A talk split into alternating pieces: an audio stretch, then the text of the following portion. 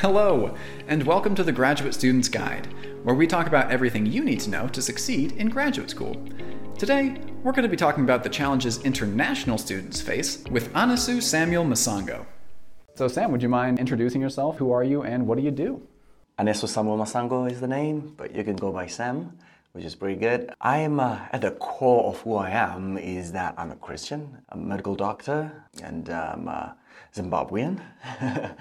and um, I'm, I'm actually here doing a PhD in clinical translational sciences and working at the Graduate Center as their Communications and Outreach GA. So that's pretty much me. I love uh, sport, play soccer socially. Yeah, I'm still adjusting to calling it soccer and not football. What are medical translational sciences? Like, what does that entail? So that entails conducting research and translating it to bedside practice. So there's a lot of research that's done in, um, for example, biomedical sciences, but some of it is just to discover some new technique or something like that. Some, but in, in translational sciences, the main goal is for whatever we get to be able to be translated into bedside practice. So we, we can actually apply that in the, in the hospital. Oh, wow, that's amazing. And what were you doing before you came to the University of Arizona? Well, I was uh, in Zimbabwe. I took a gap year after my uh, medical studies in Ukraine. So I, I, I spent six years in Ukraine. yeah, and uh, it was crazy, but fun. I loved it. Where I I picked up the Russian language the Ukrainian language. And um, one year that was I was home in Zimbabwe. I started a youth movement called Resilient Seven, which is all about resilience, mental health, drug awareness, and you know general youth empowerment. And yeah, I was working for a company called Technon Copywriters. I was the copywriter and editor and project manager. Other than that, spending time with family a lot because I hadn't done that in six years. yeah. So yeah. Um, and this is just honestly from personal curiosity, but what were you um, doing in Ukraine? Like I know you've talked about it, but I don't know what exactly you were there for or what you were doing. So yeah, that's that's just a me question. yeah. So, so in Ukraine, I went there in 2014 to do my medical degree, and other than studying medicine, I was also doing a whole lot of other things. Like I was actually teaching English as a second language. I was singing at concerts, um, lounge music at restaurants and hotels, singing at weddings, and um, and generally just being very adventurous. I traveled to almost every corner of Ukraine, and yeah, it was it was a good time. That sounds amazing. That's that's why I asked. And then once you were done with your gap year, why did you choose University of Arizona? So I, I wanted to go straight into a PhD program, a clinical translational sciences PhD program, and the University of Arizona just seemed like the perfect fit. Uh, they don't have that program in Ukraine. They have that program in other European countries, but it's not really called clinical translational sciences, and some of them, you know, courses were not really what I wanted. I didn't want something that would take me away from the clinical part of things a lot. And some of the programs in the US as well are just master's programs. And I found the PhD program here. And I was like, okay, here we go. yeah, so I applied to the UFA only and oh, I got wow. it. And did you experience uh, any culture shock when you arrived? It wasn't my first time in a foreign country. So I would say I, I wasn't really uh, going to notice some of these big differences because I'm already conditioned to, you know, uh, blend in or whatever you call it. But yeah, a little bit. Some architectural differences, for example, some, you know, the way language. Yeah, my choice of words. Sometimes people are like, uh, what's that? I'm like, um, okay, because Zimbabwe is mainly based on British English. And so, yeah, although I also use a lot of American terminology in my speech, but yeah, that's something that I'm also still adjusting to. I think, yeah, I think that's that's mostly it. And with the um, the language barrier, did it, you experience that only in day to day conversations, or like I've read and seen that sometimes academic writing can be challenging too if you're doing it in a different language. I mean, it's challenging for me, and I'm a native English speaker, and that's yeah. the only language I know. So. Yeah. Academic writing is tough. Yeah. It's, it's not easy at all. But I had a lot of practice before. I, I worked for, besides Technon, where I was writing using specifically American English. Nice. So when it comes to writing using American English, I'm, I'm used to that. And I was also doing a little bit of academic writing with uh, some company called Livingstone Research.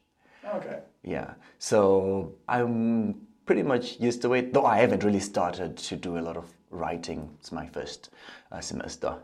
You've definitely got more preparation than I did. But my second question is less involved, but was the weather different? Um, so, so here's the thing. I go from Zimbabwe to Ukraine, right? And people tell me, oh, it's gonna be really cold here. And I said, okay. So I, I prepared for it, right? It was cold. My first winter was rough, like up to like about minus 25 degrees Celsius. But I quickly got used to the cold because I would spend the fall till spring in Ukraine. In summer, I would travel to Zimbabwe for my vacation. And at that time in Zimbabwe, it's winter. So I became this winter person for years. winter, fall, and spring, winter, fall, and spring, no summer. Until I say, no, no, I wanna, I wanna stay in Ukraine for at least one summer. So I stayed in Ukraine for two summers, but the hottest it got was maybe 30 degrees Celsius, 33, 34 degrees Celsius sorry, that's one thing that. So for our audience yeah. who uh, doesn't know, uh, you know, the conversion from Celsius to Fahrenheit off the top of their heads, which definitely is not me. Um, what would that be in Fahrenheit? yeah, I, I, would guess maybe it's around um, 90. Oh, wow. okay, yeah. That's... Maybe toasty. yeah, it is hot. But then I come here, and before coming, I was attending these, you know, we have the CTS Casual Conversation Fridays, and I was attending those, and they were all warning me about the heat. And I said, oh no, why did I pick Arizona? Why did I do this to myself? but, but I thought, oh, it's gonna be easy. Now I feel it. It's hot. Yeah. It's hot. Right now it's like around 90 and it's dry heat it's different from the moist heat I was used to in Odessa, Ukraine, mm-hmm. where it was just by the Black Sea. So yeah, and, and, and everyone I'm talking to is saying, Sam, it's not even summer yet. I need to escape. okay, yeah, I was just wondering about that because that's definitely my experience too. I don't know what number question this is, yeah. but uh, do you feel there's more pressure on you as an international student to succeed? Well, generally, I feel like there's pressure on everyone to succeed. It's no, it's no easy task. Uh, yeah. yeah. and uh, as an international student, I feel because I'm on an on an F F1 visa, so you you find you have to maintain, uh, you know, a certain and you know GPA as well because I'm also a GA, right? I have maintain a certain GPA. I also have to attend certain hours of in-person classes to maintain my visa status, and also the fact that if it doesn't work out, then what? what, right? Go back to Zimbabwe, start afresh, you know.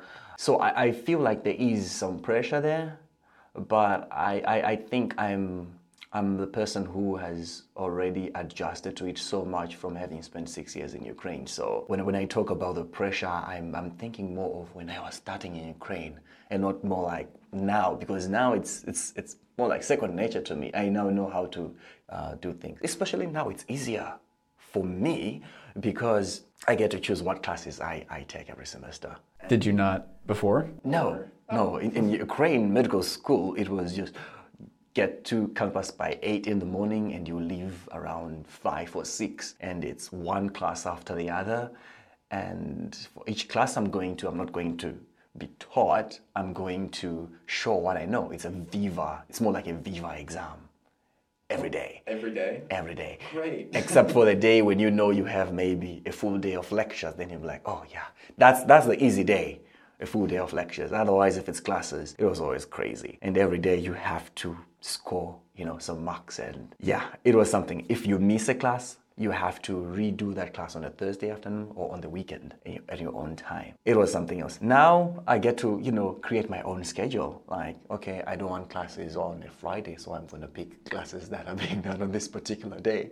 And I don't want, um, I want this number of credits this semester, and I just, you know, I get to create my own. Um, it, it's really good. It's, it's nice. really good, yeah. And um, and I would advise if there is any international student listening, graduate student, I would advise to add a rotation to you know the first semester. Little advice I got from someone who I talked to my early days here and said, "Oh, you have." What, three classes? No, no, you have to scale that down. Change one of them, those and make it a rotation. A rotation that gives you credit so that you have less trouble attending classes and assignments and all that in addition to a rotation. So that would make it four. So it's it, it's it's really good. It it has helped make the pressure really less, especially considering that I'm also working. That that always helps. I did actually have a question about aside from the eight to five schedule, were there any other like pedagogical differences in the classroom? Yeah. I can I can't really say so it's hard to note the differences really because now my classes are mostly online.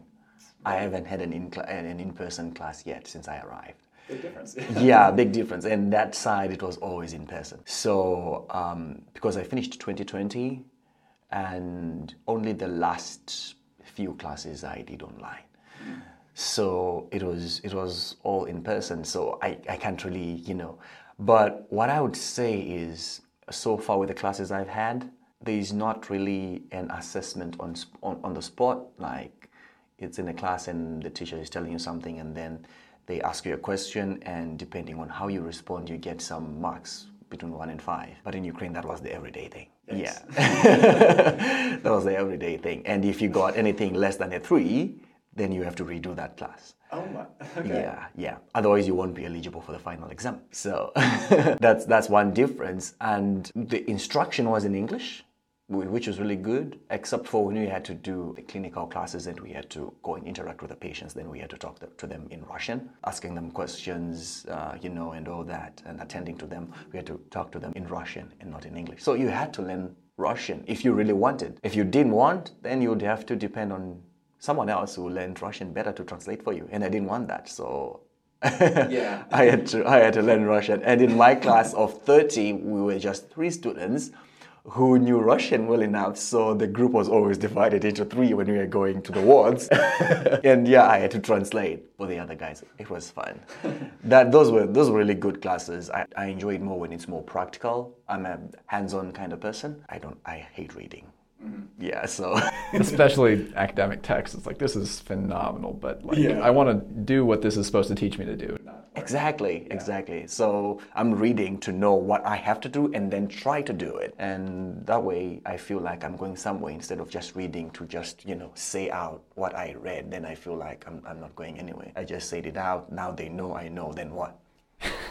and now we leave. Um, yeah. This is another personal curiosity question, but what do you plan or hope to do once you have your degree? So once I have my degree, I plan on going on to, to work as a medical doctor who also carries out clinical research. Yes, so my chosen specialty is general surgery. Right. yeah. Um, hands-on kind of person. So the most hands-on. yeah, so I'm going for general surgery, and I decided on general surgery because it it it helps me to still have the ability to have a more general approach to medicine where I would have to know about a lot of conditions and not a micro specialty. And I, I also am part of um, hospital building project back in Zimbabwe. Guys, every time I talk to Sam, I learn something really cool about him.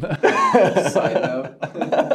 yeah, so I'm um, I'm actually leading the project, and so it's a long long term goal, like really long term. We're taking it slow as um, everyone in this program is either they're working somewhere or they are pursuing some degree program or something, but it's something that we're working on little by little. So eventually that's where I'll end up at that hospital. The hospital that you built, to be clear. yeah. wow. Okay, well, that, that was another just personal curiosity question. But steering back to international students, do you ever get homesick?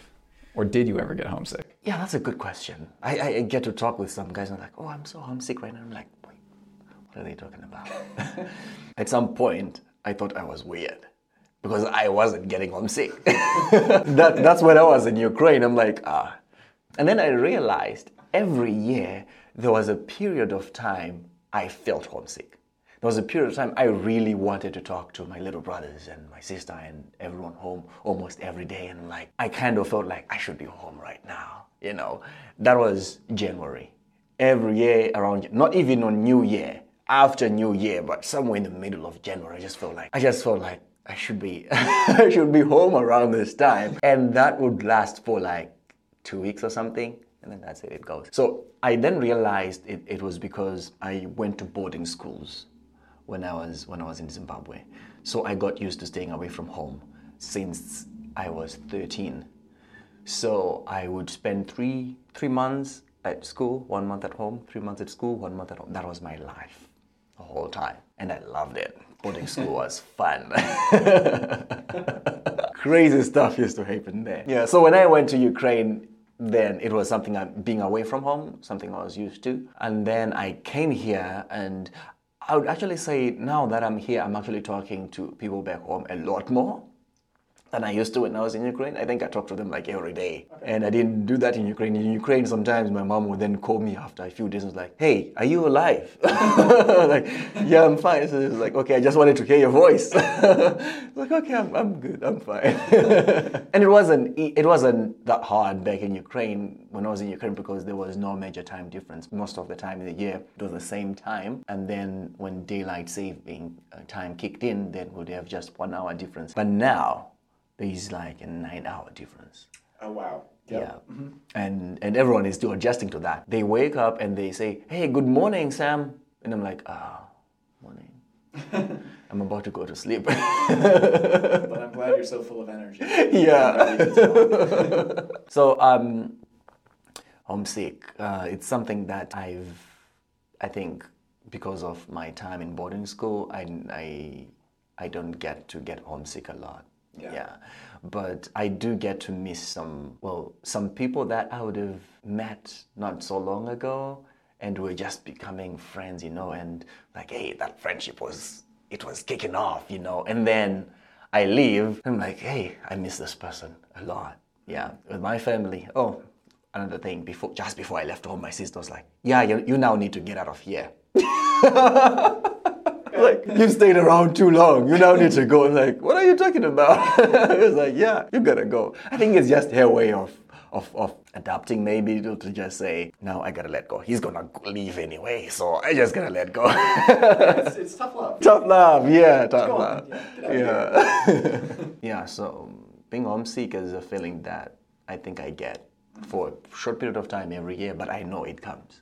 Yeah. It comes. I think it's because at that time of year, we would spend some time at the farm, and uh, it's it's around the time when we're harvesting, having fresh maize and maize that's um, corn. Corn, yeah.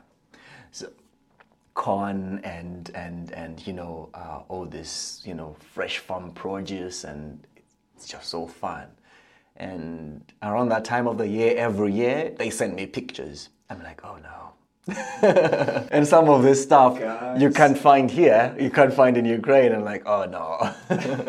yeah. There's a unique homesickness like Bob. So for any other graduate students, I guess we'll switch to resources and support networks. Um, so you mentioned that you got advice to switch to ro- a rotation in your first semester. Did you find any other resources or advice or support networks that you might recommend to other international graduate students? Yeah, coming here, I thought because some of my classes are meant to be also in person, but then they were switched to online. I thought, well, in person it's going to be easy to, you know, find resources, network, and, and all that. But when it's online, it's not so easy. You log into a Zoom meeting, you yeah, you see that little box with a with a face, with a name, and the person gives their contribution or whatever. Or in a breakout room, you might discuss. But it's not the same as walking into a lecture room and then on your way out, you get to talk. You know. So it's I would say it's a, a, it's been a bit more difficult to find to network, especially and and find these real resources quickly compared to when I was doing that in Ukraine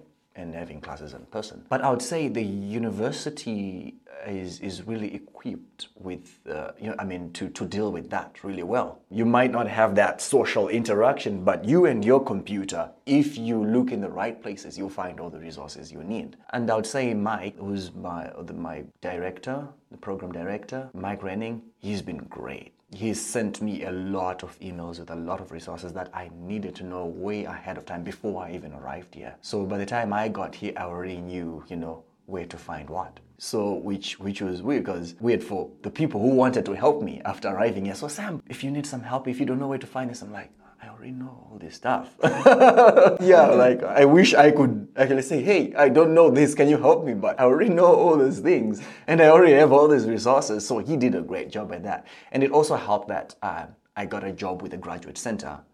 And, and yeah. yeah. I'm like, oh, wait, I can tap into all these resources. You know, the the funding. Uh, I know where to, to find information on funding. I, I know where to to get information on writing. If I need some help with writing, I know where to find information on career guidance and, and, and all that because it's all here at the graduate center. So it's for, for someone who because I've had a conversation with one of my classmates, and she wasn't aware that there's something called the Graduate Center. And uh, of course, she had seen the Graduate Center newsletter. It's like oh, she has, she has to read the newsletter, man. yeah, It's all right there. yeah, she, she saw the newsletter, but I mean, she probably didn't know that there's probably a place that you can actually go to and it had all these, you know, resources because probably she didn't read all of it because there's a lot of emails coming in. Yeah. Yeah. So um, I would say it, it really helped a lot that I'm at the graduate center. My training was sending a lot of information on the email. So yeah, for international students, I advise that you really look at those emails from your director. There may be a lot of emails, but if you go through them, you'd find everything you need. International Student Services was a great help as well. They also have some social programs. Unfortunately, I haven't been able to attend any of them so far, but I always see them, mm, you know, those programs that they have. And their offices are always I've been there to actually ask some questions, say, I'm lost, where do I find this particular service? And they have told me. And so, especially when I was trying to get my social security, oh right? And I didn't know where the social security offices. I thought they were somewhere on, on campus. So I go there and they say, oh, no, they're not. Guess what? I thought it wasn't that far, so I took my bike there, all the way from somewhere close to campus to, I don't know, some other part of town. I had to order an Uber back. Yeah, and threw my bike in it. And I, was, I ordered an Uber. I was like, "Hey, dude, will my will my bike fit in?" And he said, "Yeah." I said, "Okay, great. Please, thank you. Please come pick me up. I can't cycle way back." so yeah, international student services they're really good. Um, and, and and and using that service, I think they call it My Global. It's it's really good as well. And the U U U access it's, a really good resource as well. So I've, I'm the kind of person who before before I go to ask someone, I gotta find it. I gotta try and find it online. If I've tried on the portal, on all the websites, international student services, and everything, then I will ask. And most of the times, if I ask you, then it's gonna be something that it's not so easy to find. So yeah, you don't want to be asked up by me where to find something. it's going to be problematic. it's gonna be. I, I would have tried. well, that way, you, you know, you know, you're not wasting anyone's time. Like you, they know that you tried to find it, and Yeah. if you wouldn't ask, you didn't have to. So I think that's a good policy, and I think that all those resources are great. I know a lot of students aren't sure whether to ask like their academic director or like look for resources, you know, just from the graduate college in general. So it sounds like it's kind of both. Like your directors know what the resources in the graduate college are, and the graduate college is like happy to provide them. And the other thing, uh, international students, if you're listening, do not hesitate to call or email anyone. I, I learned that from, well, it was after I finished my medical school in Ukraine and I was applying here. I realized, oh, well, I email them, they respond. I call them, they respond. I try to set up a meeting, they respond. So now I don't hesitate. If I, if I want to ask something, the graduate college and knows about it, I'm gonna write them an email. They'll respond. I'm gonna call. They pick up the phones. So it's something that that's really good. Instead of just wondering and doing something you're not sure of, it's just best to just ask, call, or email. Yeah, I think that's great advice, and I found that too. I mean, when I started interviewing people for the newsletter, I you know reached out over email. I was like, "There's no way! Wow, they all said yes, huh?" yeah. I like these people. okay, well, that's the end of my formal questions. So I guess my last one is: There anything else you would like to share? I would say um, I'd advise international students to find a way to network, especially right now during the pandemic. It's not easy, and how I've been doing it has been just uh, say um, I've talked with a few of my classmates, not all of them yet. Just a few, just slide into the DMs. hey, how you doing? no, like uh, emails. So we, yeah, emails because we always have each other's emails. If you look closely on on um, on D2L, yeah. yeah. on D2L, you can you can find them and you can just email them. Hey, how how you doing? Yeah, I want to go out for, for a drink or something. So we've actually actually got a chance to go around the campus with one of my classmates. Yeah, and uh, something that's not easy to you know to do because of the pandemic, but you need some social interaction. For me, it was easy because I came here and there was someone I knew who's a professor in the university as well, just a friend of my uncle's. So it was easy for me to have that social interaction. They introduced me to the Zimbabwean community in Tucson. But you might come here and find that you don't know anyone. And creating a community for yourself is really good. So find those people. Another way I've been doing it is through sport. I love soccer, so I just saw some people playing soccer and I stopped, got off my bike, and I said, Hey, what are you guys doing here? Can I join you? They said, Yeah, sure, you can join us every Monday evening. I said, Okay. So now I play with them every Monday evening and starting to get to know it, know, know more people. So it's, yeah, it's something that's also good. So I think building a, a social network for yourself is really important. Yeah, it keeps you sane. Thanks for listening to this episode of The Graduate Student's Guide. For more advice on how to get through graduate school, check out our other episodes. See you there.